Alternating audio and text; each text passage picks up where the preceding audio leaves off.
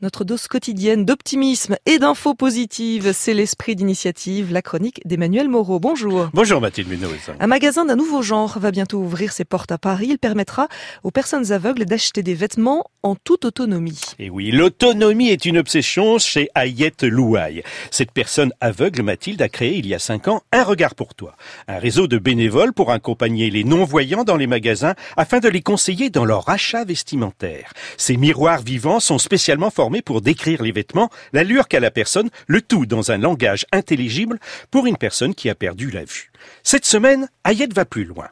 Elle inaugure, Mathilde, le premier magasin spécialement adapté aux non-voyants. Grâce à un système de puces embarqué dans les vêtements, ils pourront maintenant se débrouiller seuls dans les rayons. Dans ce magasin, vous allez trouver différents pôles, euh, donc un pôle vêtements de seconde main, des vêtements neufs.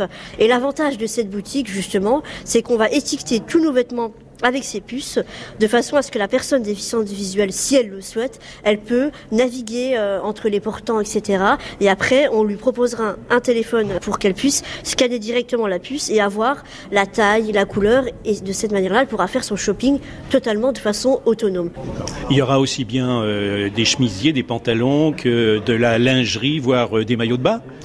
Alors, on ne fait pas encore euh, la lingerie. En fait, on va rester sur euh, des vêtements, euh, chaussures, accessoires, sacs à main, bijoux, dans un premier temps. Donc, ce sera mode homme et femme. voilà, pas enfant pour l'instant. Mais tout cela demande de la manutention supplémentaire, car il faut mettre ses puces sur tous les vêtements. Oui, mais Mathilde, c'est là où le système imaginé par Ayette est encore plus astucieux. La puce reste dans le vêtement. Ainsi, la personne aveugle peut chaque matin choisir toute seule dans sa penderie ce qu'elle va porter sans faute de goût.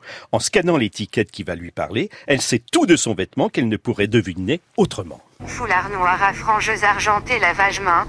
Donc ça veut dire concrètement Ça veut dire qu'elle a décrit en fait euh, mon foulard.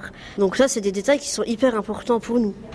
Et effectivement, le lavage, c'est important aussi, parce que si euh, on lave à 90 degrés, c'est plus un foulard, c'est un mouchoir. Exactement. Donc ça, c'est aussi une information qui est importante pour nous euh, quand on va faire les magasins. C'est vrai que c'est des informations auxquelles on n'a pas accès. Euh, du coup, bah, comme beaucoup, peut-être qu'on met tous à 30 ou 40 pour pas prendre de risques. Mais c'est vrai que d'avoir une information précise sur l'entretien des vêtements, c'est essentiel aussi pour nous. Et les chaussettes, vous faites comment? Parce que les chaussettes, on peut les mélanger, si je puis dire. en fait, on a trouvé un système pour pouvoir assortir les chaussettes ensemble avec un système de pression en fait. Comme ça, on attache les chaussettes et du coup on les met euh, dans la machine directement, de manière à ce qu'on les mélange pas, qu'on les perde pas. Donc du coup, ce système-là permet vraiment de, laver les chaussettes ensemble. Ça, on le propose aussi dans notre magasin, euh, ce système de pression. Donc euh, voilà, pour ceux qui sont intéressés, on pourra aussi leur, leur étiqueter aussi leurs chaussettes. Ayette Louaille, lauréate 2019 des lauriers de la Fondation de France, inaugure donc Mathilde sa boutique samedi prochain. Et cette boutique se trouve au 36 rue de l'Ouest dans le 14e arrondissement à Paris. Hein. C'est pas compliqué, hein. c'est tout près de la gare Montparnasse. Merci beaucoup pour cet esprit d'initiative Emmanuel Moreau et à demain.